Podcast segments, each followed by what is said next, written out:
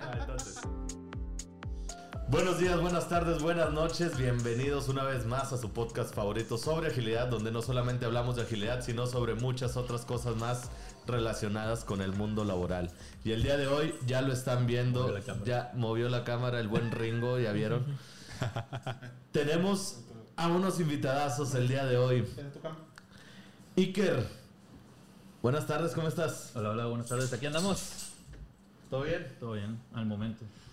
Oye, ¿qué andas haciendo por acá, güey? ¿Cómo, cómo caíste, güey? No sé, a mí me invitaron. Nos invitaron, aquí andamos. No sabemos ni qué vamos a hablar. No, no es cierto. De, de hecho, sí. eh, No sabemos todavía cómo se llama el episodio.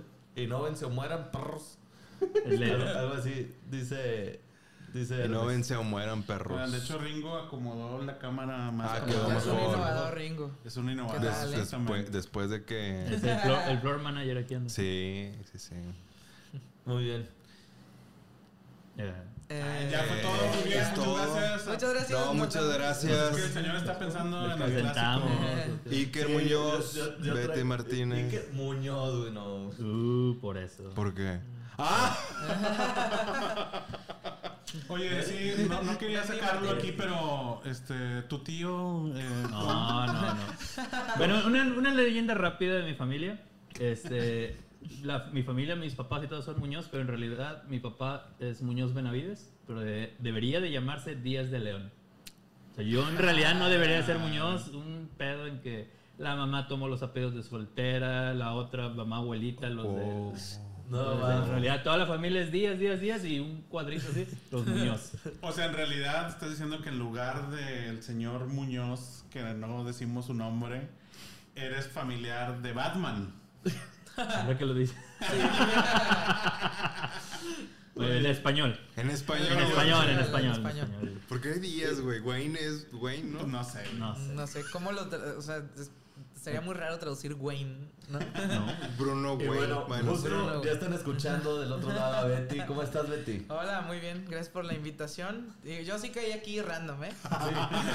no estaba planeado que yo viniera, pero me invitaron, entonces, pues muchas gracias Muy bien. por la invitación. Vamos a platicar el día de hoy precisamente sobre innovación porque tenemos dos expertos. No. Los gurús expertos. apasionados. Apasionados, me gusta más apasionados. Apasionados. Está- Estábamos justamente antes de iniciar el episodio hablando sobre eso y nos dice, no, no, la palabra expertos como que no... No va no con nosotros. mucho. sí. Pero cierto, o sea, muchos no nos identificamos precisamente con eso porque experto como que... Es muy egocentrista. Es- ¿no? sí, es No, no, no, te arrogante. compromete, güey. O sea, Eh, sí.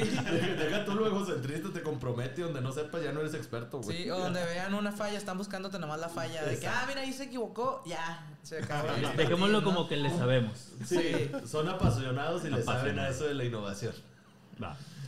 Muy bien. Hermes, ¿cómo estás hoy? Muy bien, muy bien, muy emocionado. Teníamos tiempo de, de platicar, de, de hacer un- una colaboración. Iker y Betty tienen un podcast. eh, Innovando, ¿no? Innovando Ando. De hecho, digo, no te lo había contado. ¿Cuánto, cuánto tiempo tienes con ese podcast? Hace... Ah, inició en Por 2019. ¿no? En 2019, pero ha tenido como que rachitas de vacaciones. Sí, sí, sí, pues es que es, es todo. Y Es ahorita, por temporadas, Es por es por temporadas. temporadas. Y ahorita este, vamos a iniciar la segunda temporada con Betty. Estamos haciendo colaboración. O sea, somos ahora sí los dos, es el podcast. Este, y ahorita que llevamos tres, cuatro episodios grabados, pero todavía no hemos subido nada. Estamos editando. No, estamos editando, estamos en producción, así que tal vez cuando vean este capítulo ya estén en próximamente para escuchar Sí, Innovando. Este Ando. capítulo sale en diciembre del 2022. ¿no? Ah, Entonces, pues más o menos. Ya, más o ya, va a estar, ya va a estar. Vayan y, y No, síganlos no. innovando ando en Spotify. En Spotify es Innovando Ando, en redes sociales es ino.ando2. Este, ¿Quién es el uno, güey? ¿Eh? ¿Quién es el uno? No, es que No, es, es es ando, ando, ando, es al ando. cuadrado. Innovando, ando. Ah, ay, ay, ay, ay, güey. Ino.ando2. No, y y esas, esas son las redes sociales de todo, de LinkedIn, Sí, de YouTube, todo. De todo. Facebook, etcétera. Con etcétera. ganas. Excelente. No, eh, lo que quería contar es que cuando lo sacaste y lo compartiste, yo lo empecé a escuchar y dije, oye, qué chido, güey. Porque, pues hay veces, bueno, a nosotros nos unió la- las ganas de, de seguir hablando De y decir ah. de decir, bueno, decir pendejadas. ¿no? la- Este, y de hecho se me quedó así la idea y dije, oye, qué chido, o sea, ¿y qué se aventó? Porque eres bien aventado para hacer muchas cosas. O sea, vaya, no le tienes miedo. Es innovador, pendejo. Es in- Ya sé. No, y de cierta, de oye cierta bien. manera. Perdón, no, no te creas pendejo. de cierta- Ah, ya, ya no sirve tan feo el pendejo. No, soy yo más, más tranquilo. Ah, No, de cierta manera me, me motivó y me inspiró. Se quedó ahí esa inspiración hasta que Néstor, este, el La año despertó. pasado, sí, la despertó y, y me invitaron. Y bueno, Néstor ya se quiere ir, ya le aburrió aquí el Sí. pedo, pero Así lo hacemos entonces. eh, no, muy emocionados. Muchísimas gracias. Dale, dale, dale. Dale. Muchísimas gracias por, por venir. Eh, este capítulo se llama Inno... No. ¿Cómo? Innovando ando. Innovando Ando. no, no. no. Ya me robando el nombre. No, este capítulo se llama este, Innova- Innoven, ¿no? Innoven Innoven. perros. Néstor propuso el nombre, ¿no? Y no Eh, Néstor, ¿cómo estás? perros. Buenas tardes. Ah, buenas tardes. ¿Cómo estás, güey? Gracias, gracias. Y no ven se mueran perros. Por ahí va a salir el Ringo también en el... El perro. En el thumbnail. Vamos a hacerlo enojar para que salga así como... No, no se enoja. ¿Cómo Ahorita ahorita a lo mejor va a ladrar porque va a llegar aquí alguien y... Pero bueno. Va a llegar la, la comida. Sí, no, pues es que pedimos aguas hace como una hora, pero pues no llegaron y ya empezamos a grabar. Para que ese tipo de aplicaciones naranjas y, de, rojo. de traslado No, no, güey, pidan, no. utilicen... Bueno, utilicen Sí, la- sí, la sí, que sí, sí. Y yo viéndote de que, de que estás diciendo. Que innoven o se mueran. Sí, que no se mueran, exactamente. Muy bien, entonces precisamente hoy eh, pues nos interesa escuchar como algo de lo que ellos han, han venido haciendo y sobre todo cómo se han enfrentado al momento, o con qué se han enfrentado al momento de que están tratando precisamente de innovar y que están con un equipo que, digo, yo sé que no sucede tan, tan a menudo, pero un equipo como que no quiere, ¿no? O sea, como que toca, pues los pusieron ahí y, y pues hay ciertas dificultades, ¿no? ¿Te, te ha Claro. tocado algo así, Betty? Bastante. O sea, cre- creo que también. eh, bueno, la gente eh, no está eh, acostumbrada al cambio. O sea, el cambio es algo que incluso nuestro cerebro no debe de suceder, ¿no? Nos gusta vivir la vida tal cual, lineal. Y la innovación, cuando la quieres implementar, siempre va a haber quien brinque. No, si lo estamos haciendo muy bien. No, si a mí no me gusta así. Este, pero bueno, al final de cuentas, creo que en todo este trayecto lo que más he aprendido para poder generar innovación es que primero tienes que convencer al equipo. Ya si el equipo está en la mentalidad, ya todo lo demás vas a seguir pisando callos y molestando gente, pero pues mínimo se van a subir a la idea y, y- y tienen que entrar como en esto de ser rebeldes, ¿no? Si no, pues eh, se vuelve muy complicado. O- Oye, Betty, la vez pasada estaba pensando. Qué en presumido, güey. Que. Vaya, porque, porque justo lo que dices, eh, creo que lo compartimos, porque nosotros también trabajamos mucho con el cambio, con el cambio de eh, mindset, cambio de hacer algunas cosas y demás. Pero, ¿qué diferencia tiene? ¿O con, qué diferencia ves tú ahorita que decías, no, pues es que hay que convencerlos? Ujú. Pero, ¿qué diferencia hay con un. eh, ¿Cómo se llaman estos? Eh, ¿Detractores? no, como los líderes, las, las, ¿cómo se llama? Eh, Estos temas o estas personas que son líderes eh, Visionarios.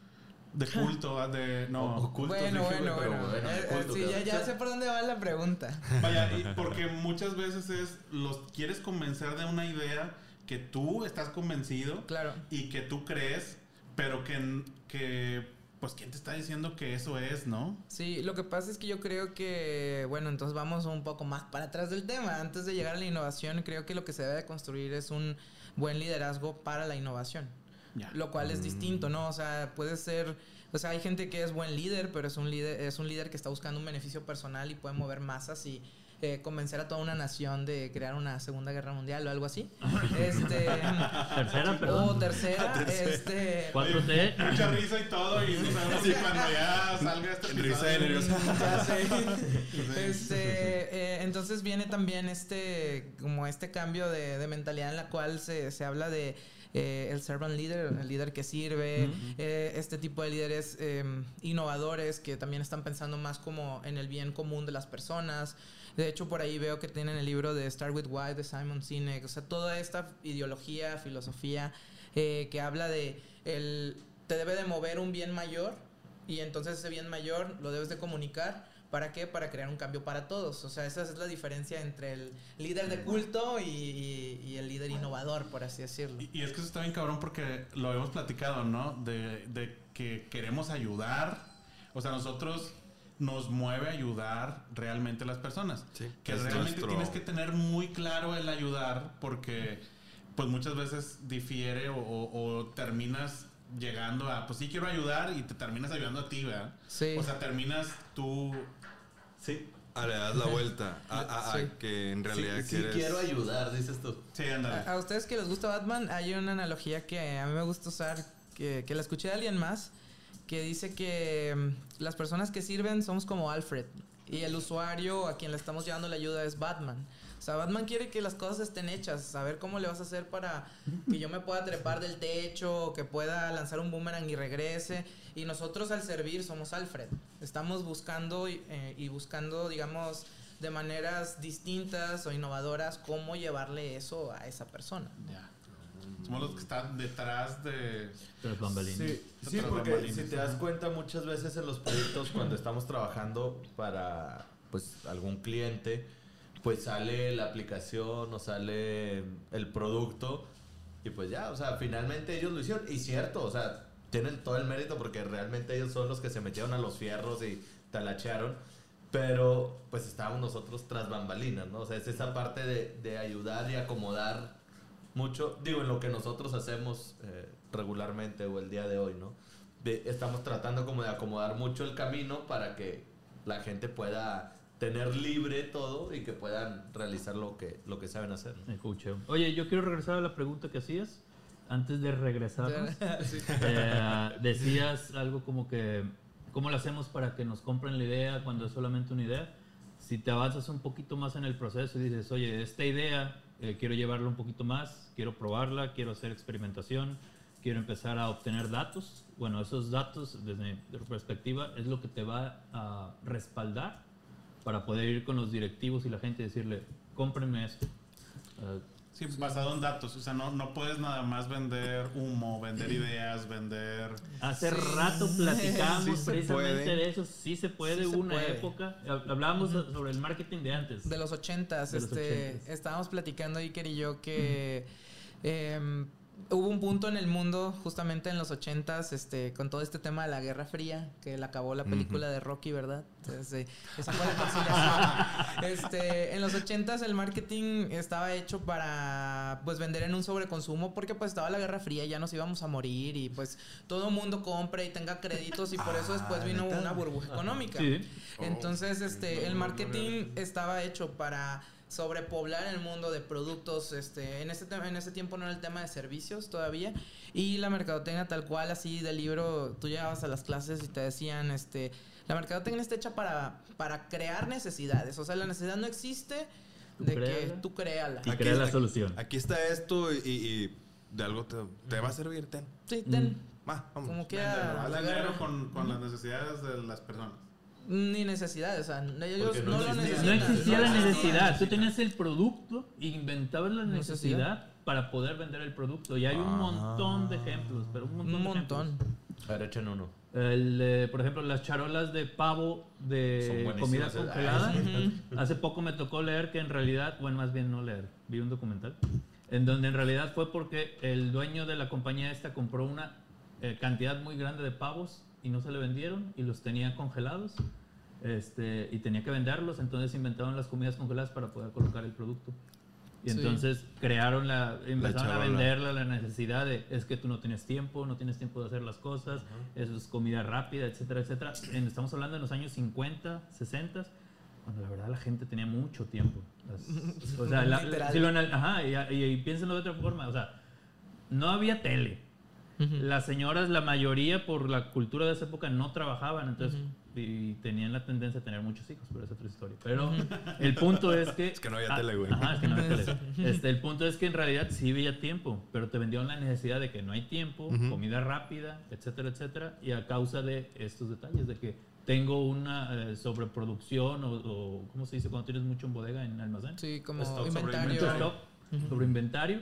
Y entonces ellos crearon eso. Y no es el único ejemplo, hay N cantidad. Entonces Sí. platicábamos eso. En Merca creas la necesidad Ujú. para poder vender tu producto, pero hoy ya no es así. Ya no es así porque ya estamos inundados de productos, servicios y sale otra cosa nueva y dices, ¿esto para qué, no? Entonces, este, ahí entran otros mecanismos que es a lo que mucha gente llama innovación, eh, temas como design thinking y todo esto, lean startup, lean manufacturing, todo eso empiezan a hacer porque ahora estábamos inundados de cosas, ¿no? Y conforme va avanzando el mundo nos vamos inundando de más cosas. No sé si recuerdan un capítulo de Futurama, no sé si veían Futurama, Sí, Sí, pero. donde Sí, pero no me acuerdo, dice Hermes ya. Todavía no te dice. Sí, pero no me acuerdo de ese que vas a decir. que en los 2000 este, supone que creamos tantas cosas que aventamos la basura al espacio Ah, y luego sí. la basura ya venía de regreso. algo así, Pues algo así es lo estamos. que ¿Qué pasa. tan, ¿Qué tan lejos estamos Sí, de sí. eso? no? Exactamente. Oye, pero ahorita que decías Lean Startup, mira, Aquí está el libro. Este, datos. Antes, eh, en esa época de marketing y todo, yo lo decía, platicamos hace rato, es, podías vender todo y podías vender tu campaña y que lo estaban haciendo bien con puros indicadores vanidosos. Hoy, Ah, sí. hoy es bien diferente, hoy no le puedes llegar a... Bueno, el deber ser es que no podrías llegar y decir, es que tengo X cantidad de seguidores en Facebook, en LinkedIn, de la marca, porque pues eso no vende. O sea, Sí, no. Esa es la realidad. Hoy hay empresas que todavía se creen eso y que todavía siguen cayendo en eso, pero poco a poco está cambiando. Entonces, la mercadotecnia tiene que cambiar hoy en... Ya. Pero Sí. finalmente, pues, y, y tocamos un punto, lo que hacen hoy en día los influencers. ¿No? ¿Cómo? No sé, no sigo Eh, no- Creo, creo que es No, un serio. poco diferente. Este, es, es que yo este, no, no que siga influencers, porque casi no sigo influencers. Es que ahorita es influencer nada. Poquito. Ah, te creas. Este, no. Pero agradezco a Rayban por los lentes. Este, prácticamente es que uso un caso de, de influencers justamente para comenzar a hablar de innovación, que así siempre, este, ¿por qué los influencers son tan relevantes hoy en día? Y creo que es más que nada un tema eh, que, más, que más bien nos muestran, o sea, hacen la chamba por nosotros. O sea, es como, ah, voy a comprar este libro, pero qué tal que mejor veo este, a los fabulosos disruptivos para que me platiquen de qué se trata el libro y entonces, ah, ya veo si lo compro o no. O, o a lo mejor yo aspiro a tener ese estilo de Sí. vida y entonces ya veo cómo va, pues ahora sí que embonar dentro de mi estilo de vida. Ah, ok, entonces el, el tema con el influencer, a lo mejor global, es más pegado a ese, ese punto. Pero como digamos que en México y Latinoamérica vamos, va muchos años antes, todavía se empiezan a mezclar esos mensajes de los líderes, o sea, volviendo al tema del inicio, Los falsos de los líderes. falsos líderes que tienen indicadores vanidosos y que la gente quiere comprar respuestas inmediatas a cosas que necesitan tiempo, ¿no? Porque vamos aquí un poquito más tarde. Pero, pero, pero al final de cuentas, o sea, porque tú decías, debe de ser basado en los datos y demás. Hay startups en todo el mundo en, que están basadas en humo, están basadas en datos eh, truqueados, en buenas esperanzas, en emociones, en, en muchos temas, ¿no? Hace poquito, es que no me acuerdo exactamente, pero eh, acaban de meter a la cárcel a una chava. Teranos. de- ¿Mande? Teranos. No, no me acuerdo si era que el de que con una gotita Teranos. de sangre. Ah, ¿Esa- sí. era esa? Ella, Elizabeth Holmes. que estaba todo, o sea, a final de cuentas estaban truqueados los datos, estaba, tenía ahí muchas broncas y, pero ya había vendido humo, ¿no? O sea, ya lo había vendido, ya todos le habían metido. Que hablaba Era la nueva Steve. Jobs, este. Ver, pero, pero cuéntanos un poquito más como para toda la todo lo que gente. me lo- acuerdo. No, si quieres yo lo cuento Eh. rápido. Este, es una empresa que con una gota de sangre podían hacerte todos los exámenes de sangre. Te lo venden como que es una sola gota, disque indoloro, porque pues, ok, te pican. Este, y entonces empezaron a construir el, el hardware para poder hacerlo y decían que ya lo tenían y demás y empezaron a hacer sus pruebas beta cuando en realidad no tenían el hardware. Entonces lo que hacían era que tú ibas a que te sacaran una gota y te sacaban el dial normal. Y, y- Y lo mandaban lo a- mandaban a, laboratorio, laboratorios. como- no, no quiero decir, eh, eh, por ejemplo, no es que sea así, como si lo mandaran a Moreira sí. y en realidad lo- era la marca atrás. Nos van a quitar la. No, no, no, comercial para Moreira, no, no, no. O sea, es un ejemplo. Sí, o sea, sí, allá sí, en Estados al Unidos Chopo. eh, venían y lo mandaban a un laboratorio establecido y luego te daban los resultados. Y decían que si los resultados debían de haber salido en un día, que era, o no me acuerdo qué cantidad de tiempo, que era corta, este, en realidad se tardaba más. Entonces estaban engañando a los clientes. Eh, y de ahí fue donde empezaron a construir el caso, se tardaron años, y hace poquito ya le dieron voto a esta chica. Sí. Eh, Este y si tú la veías en los videos, ella se sentía soñada. Eh, hay un documental de HBO donde hasta explican cómo llegó el punto en donde eh, los tenían ya con guardaespaldas, nadie podía entrar a la empresa, había zonas restringidas y todo era porque tenían todo ese secretismo, porque todo era falso. Sí. Y Sí. como esa está el ejemplo de, ¿cómo se llama la mexicana? Yogome. No, no, no sé. ¿No? Ok, hay una eh, desarrolladora de videojuegos mexicana que pintaba Ah, para sí. ser el primer eh, unicornio mexicano y que también estuvieron falseando Ah, datos. Decían que estaban baja tenían un montón de ventas y descargas y demás. Y en una fiesta borrachera que tuvieron, eh, me parece que fue en Guadalajara, uno de los accionistas platica con alguien del equipo y le dice de que, oye, que, que- que cómo vamos y que no sé qué. Y a él, él dice en la borrachera, dice cantidades reales y el accionista traía las cantidades falsas. De a ver cómo, cómo platican tantito y se arma el rebane. Al siguiente día arman junta, emergencia, cuerpo directivo y sale... Que es- se hizo un inflado. rebane. Tiene eso como cuatro años más o menos. Cuatro, cinco Wow. años. Lo que sale una borrachera, güey. No, Así es eso- que, por favor, gente, este, eso- no inviten a los accionistas a agarrar el pedo. Eso, si algo pueden aprender de este capítulo. O sentencian a los que van a ir a la fiesta. de- Oh, sí. Oye, yo por eso cuando agarro la borrachera me quedo sin pila, güey, no, no vaya a suceder algo, güey. Hablándole a tu ex accionista, nada.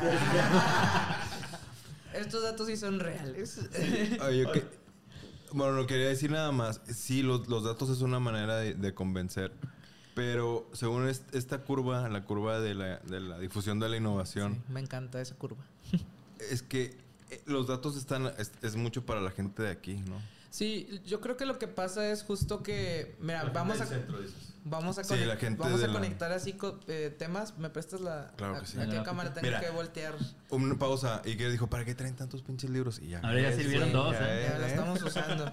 Sí, de que el principito cuando era adentro La- del sombrero. la Cuando platica con la... Cuando platica con el zorro. No. Eh, prácticamente, ¿cómo funciona? Esta curva, pues está esta versión que es la de curva de la difusión de la innovación. También le llaman curva de eh, desarrollo de producto, le llaman de muchas maneras. El punto es que este lo voy a conectar un poco con el otro libro que está por allá que se llama Lean Startup.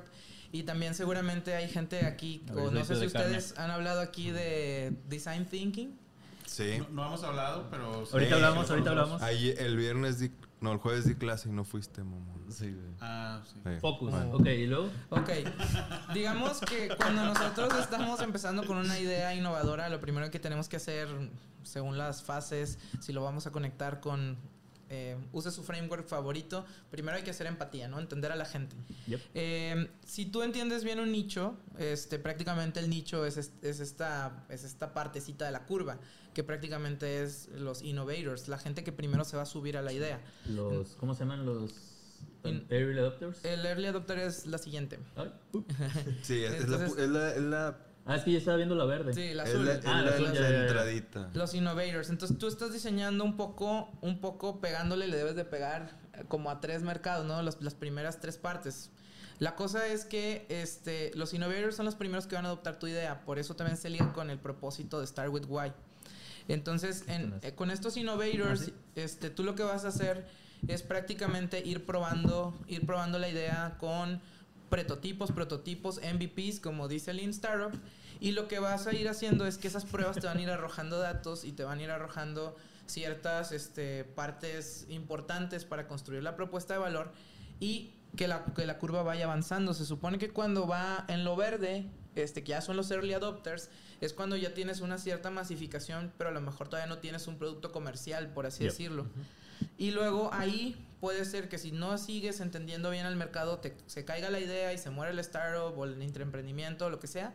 Y luego digamos que si te fue bien, llegas a una masividad. Ya la masividad es como va creciendo la curva y la idea es evitar el pico. Voy a dar un ejemplo. Eh, el iPad. El iPad cuando salió estaba hecha para personas de tercera edad y gente de la industria editorial que necesitaba revisar, eh, digamos, revistas, eh, periódicos, libros sin imprimir. Pero digamos que el día de hoy iPad ya está en la vista de todos, ¿no? Entonces ya está acá en la Early Majority, que es la franja azul marino. Y para no caerse, entonces ahí vuelves a buscar otro nicho y levantas otra vez la curva. Esa, ahí digamos que vuelves a generar innovación dentro de dentro De del, del del mismo entorno producto. del mismo producto y es por eso que ahora iPad lo vemos mucho de que ah saca tu lado creativo de que para ilustradores y que ahora tiene Photoshop, Illustrator y todo eso. Y ahora lapicito o bocina surround para que te pongas a ver tus películas. Poco a poquito le van subiendo. Exactamente. Entonces, Y precisamente Oye, están creando la necesidad.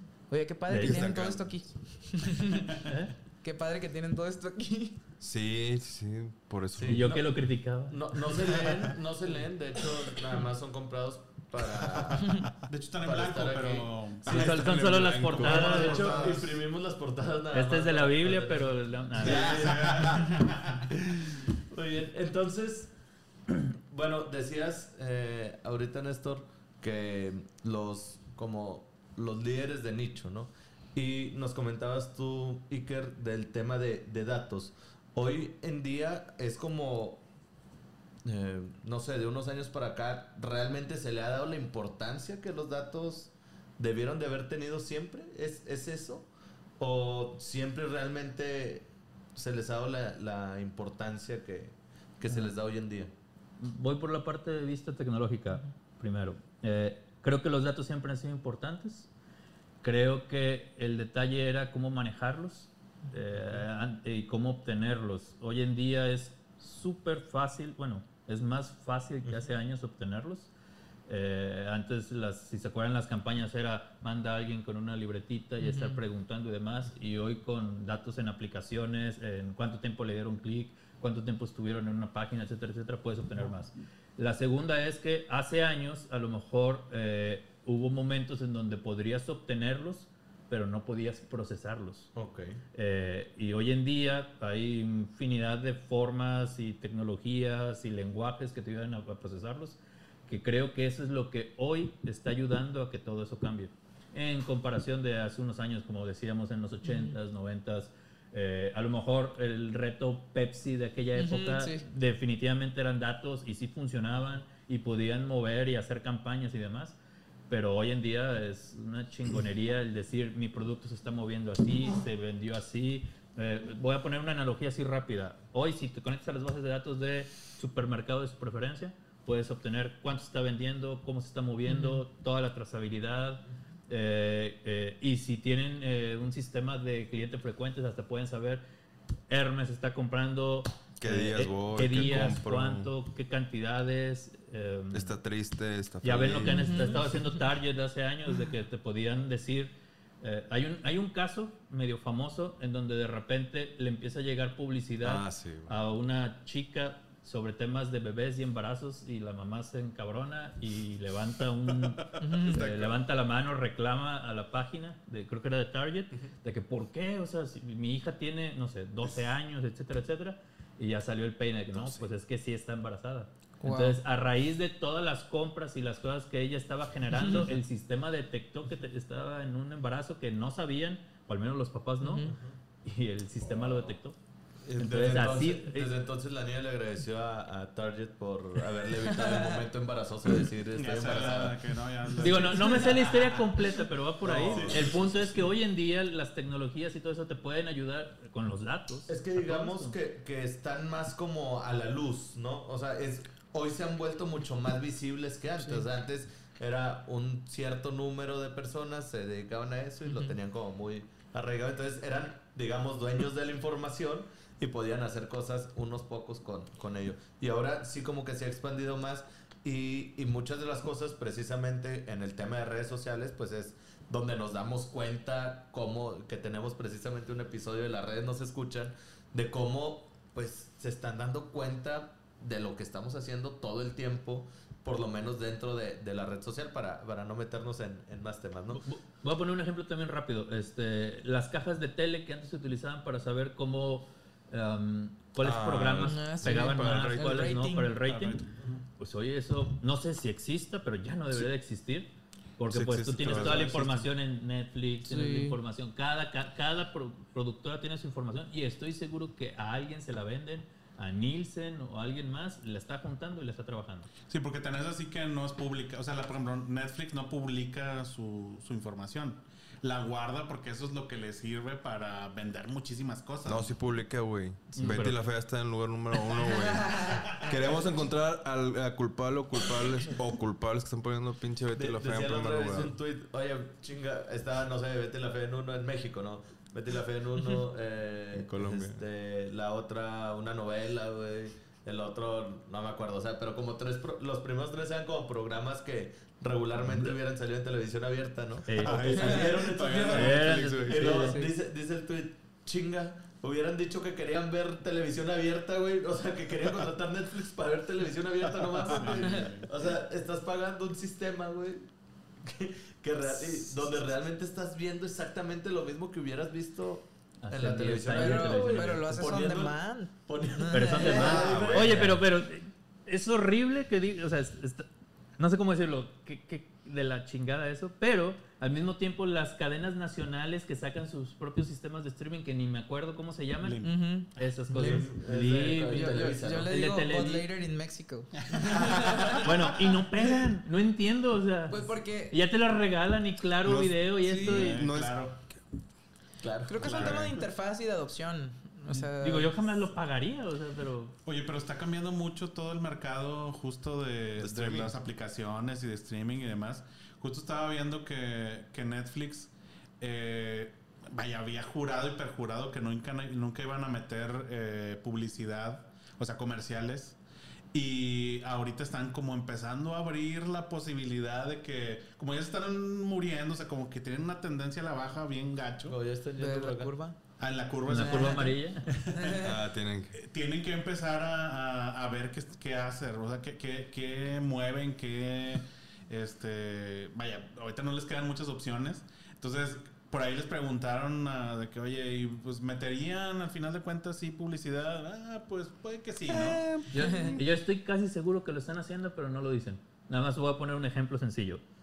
Lo- el 80% de los programas de Netflix que me ha tocado ver, todos fuman en pantalla. Alguien debe de estar pagando para que eso pase. Sí. Si- y si no fuman, y, y- y el tema, y el repensados. tema de, de ese tipo de publicidad que las producciones hechas eh, con Netflix, el tipo de celulares que utilizan, porque incluso he visto donde no, o sea, regularmente las eh, películas o lo que sea, pues traen iPhone, ¿no? O, Sí. o Apple. Y he, he visto recientemente algunos que no traen eso, entonces es como raro, güey, porque pues suena el teléfono El- y el el son- sonidito el del teléfono, sí. como, como recuerdo antes, hace no sé cuántos años, el sonidito de Nokia, ¿no? Como era... Y, Ah, sí. y salía en, en la televisión y cuando lo cambiaban pues te dabas cuenta inmediato y es lo mismo que hoy sucede con, con Apple. De hecho no saben, pero a Hermes le paga a Apple por, este, Por, por sacar por y sacar defenderlos aquí. sí. Pero es así, ¿En otros bien. Huawei o qué? Sí, Hermes, Hermes es un este, apasionado de... Un Un entusiasta. Un de- experto, Un apasionado. Y Oye, güey, el, pinche guardia de la entrada, güey. Ya ves que te escanea. Te escanea. Un saludo al pinche guardia de la entrada. Te escanea un, un código QR para entrar aquí. ¿no? Y se lo mostré. Y me sube el brillo. Lo es todo. Ah, eso es iPhone. Dije, hijo de la chingada. Punto para el guardia. Le pagó el pinche Néstor, ¿verdad? Oye, y entro yo y me dice, ay, tu, código lo llevé a primera, no se batalla. Te lo ¿Neta, juro, me lo digo así. No voy a decir qué marca es mi celular, pero este, no como el pinche Hermes. es, Que chi- me- aquí me dejó Néstor. Dígale que pinche iPhone. es chino y está baneado por Trump, pero bueno, Es que Y tiene que ver con esta tiene que ver con este... precisamente hemos hablado anteriormente sobre eso, ¿no? Eh, de cómo Apple y precisamente ha creado necesidades y demás y te vende celulares sin cargador y todo ese pedo. ¿Qué hace? Y, y Hermes lo defiende. Y, No y- lo defiendo, y nos dice No, no es Hermes- defender. Nos dice No, a mí me Hermes que, que a él le valía madre completamente eso, ¿no? Hasta que le hemos empezado como Ah, a tirar sí. cagada de eso, ya dice, como que ya Ah, siente feo, o sea, ya me dice, encanta. ay, me pega en el Steve, o sea. Y, ya, y ahora sí es defensor. Ya, ya está, tiene ahí una persona formada para el próximo iPhone que vaya a salir, güey. No, no, no. Va a comprar el verde ahorita. El verde limón, el verde pistache. No sé, esmeralda. güey, ¿cómo Yo estoy con? Hermes. Sí, también. Pero yo me niego, yo me niego. Pero Sí, bueno. yo Sí. también, yo también he, eh, me he negado a, a eso. He estado, he estado así de caer. Estábamos una vez platicando en esto. Ah, bueno, en el Ah, grupo estábamos sí. hablando y yo que lo compro, no lo compro. Y ya estaba así que lo iba a comprar. Y el, el diablito por aquí, sí, sí, cómpralo, cómpralo, cómpralo. El Hermes, ¿no? Y el angelito por acá, el Néstor, no, no lo compro. Mira, este Xiaomi está bien barato. Sí. Está mejor. Mira este, mira este, más barato, mejor calidad y bueno, igual. Ya no voy a hablar mejor de, de cómo los hacen. Bueno, pero ya nos desviamos. Entonces, ¿de qué hablamos? Sí. No, no, no. Algo que, que, bueno, eh, estábamos hablando de datos y, y hablamos de, de los métricas de vanidad. Yo cuando leí Lean Startup y hablaba de métricas de vanidad, hace cuenta sí, se me vieron muchas imágenes donde usamos métric- métricas de, de vanidad todos los días. días. Todo el todos tiempo. los días, todo el tiempo. Queremos aparentar que las cosas están con madre. Ventas, este... Todo. Todo. No, crecimiento, sí, sí. Pero si alguien viene y ve a ese lugar, a ese equipo de trabajo, a esa empresa hace 10 años y la ve, dices, eres, eres lo mismo, güey.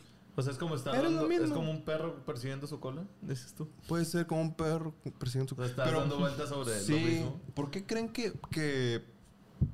¿Por qué hacemos eso? eso? ¿Por qué utilizamos esas métricas para aparentar que...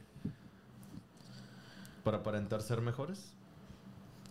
Pues es como una necesidad de, o sea, depende mucho por qué lo hagas, ¿no? O sea, ahorita hablábamos de los falsos líderes, este, muchas personas tienen una necesidad de, de autorrealización así, de ellos ser, de Todos. un ego muy grande. No, no, sí, pero eh, específicamente en el ego, o sea, en yo tengo que estar arriba, yo tengo que tener la idea, yo tengo que vender eh, porque pues, yo soy, quiero ser la punta de la pirámide.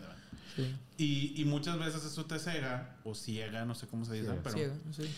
a, a que muchas ideas, o sea, tienes una tendencia a que vas tomando ideas, vas haciendo cosas y a veces no da la idea y te ciegas y haces que funcione metiéndole datos falsos, metiéndole información que no es. O sea, yo, yo pensaría que es más como por ese ego de las personas. traigo Sí. Este, rápido. Eh, estás en una organización y te dicen tienes que dar tus objetivos anuales y tienes que decir qué onda, qué vas a hacer. Y si tú dices, no, voy a hacer un ejemplo, estoy en el área de capacitación y de RH o algo así, dices, voy a dar 150 cursos y voy a llegar a tantas personas. Esa es una meta vanidosa, siendo realistas. O sea, sí lo estás haciendo, sí estás dando los cursos, pero no significa que las personas están utilizando el conocimiento Es eso o lo sirve. está aplicando, ajá, no sabes de qué sirve. Pero si tú en el área de capacitación, por decir un ejemplo, te pones la meta de que no, voy a hacer que eh, el 30% de las personas que tomen lo- mis cursos los van a aplicar, a lo mejor para la dirección es bien difícil entender eh, cómo. ¿Qué, qué, qué es ese, no sé cómo llamarle, depende que cada, cada empresa, su cap- qué es ese KPI o qué es ese... um, OKR, no, bueno, si es OKR sí lo van a entender, si tienen Sí, OKR lo van a entender.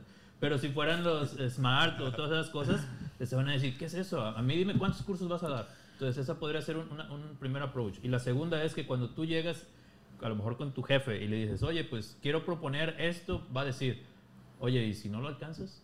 Mejor ponte la vanidosa, sabes que la vas Eso, a alcanzar, sabes que al menos vas a poder hacer los 150 cursos, pero el, el deber ser o lo bueno, eh, no sé cómo decirlo, como consejo, si alguien está en esa situación, ok, pónganle la métrica vanidosa para sus objetivos, pero ustedes pónganse la verdadera métrica para ti, para ti, para tu equipo. O sea, Sí, si- o sea, no te engañes. no te engañes a ti mismo. Si tú léanlo neta, mínimo la parte de las métricas vanidosas lo van a entender y después de eso van a decir, deja de dar, o sea, vas a, a- a darte cuenta, te- de- vas a dejar de engañarte a ti mismo y síguele si quieres engañar a los demás, pero al menos tú ponte esa meta de otra forma. Que son pajazos mentales, ¿no? Decimos aquí.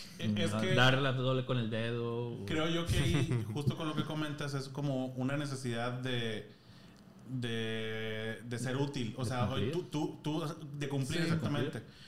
Y hay una necesidad también de, de ese jefe, de ese negocio, de ese de, de ver también cómo cumples. Y demostrarlo. y- Ajá. ¿Por qué? Por, pues yo te estoy pagando porque cumplas algo. Y porque luego le impacta a él también, güey. A, Sí, sí, a sí. huevo, sí, sí, sí, es sí, que- o sea, le va a caer a su bono de desempeño.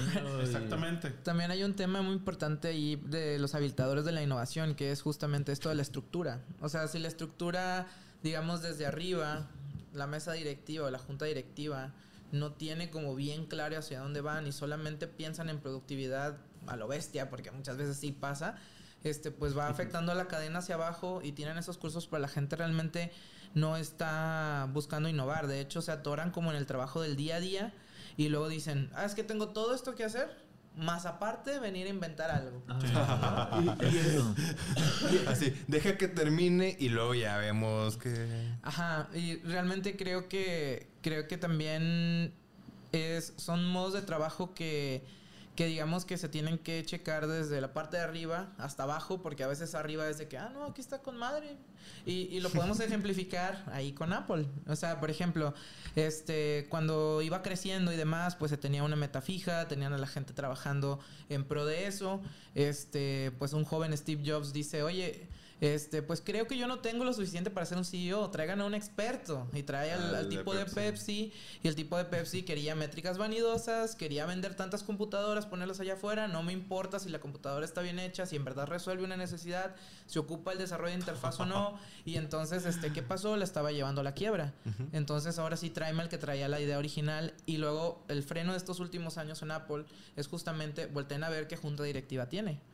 Entonces realmente ahí también es la posición del el CEO que sale a dar la conferencia magnífica, pero tiene cinco o siete jefes detrás. Yo me acuerdo cuando se, digamos, se reanudó Apple hace un par de años, como siete años, este, la junta directiva creo que eran cuatro señores blancos este, de edad avanzada, este, solamente alguien afroamericano, alguien asiático y una mujer. Entonces la diversidad dentro de también la toma de decisiones es importante para la innovación. Claro. ¿Y siempre es necesaria la innovación?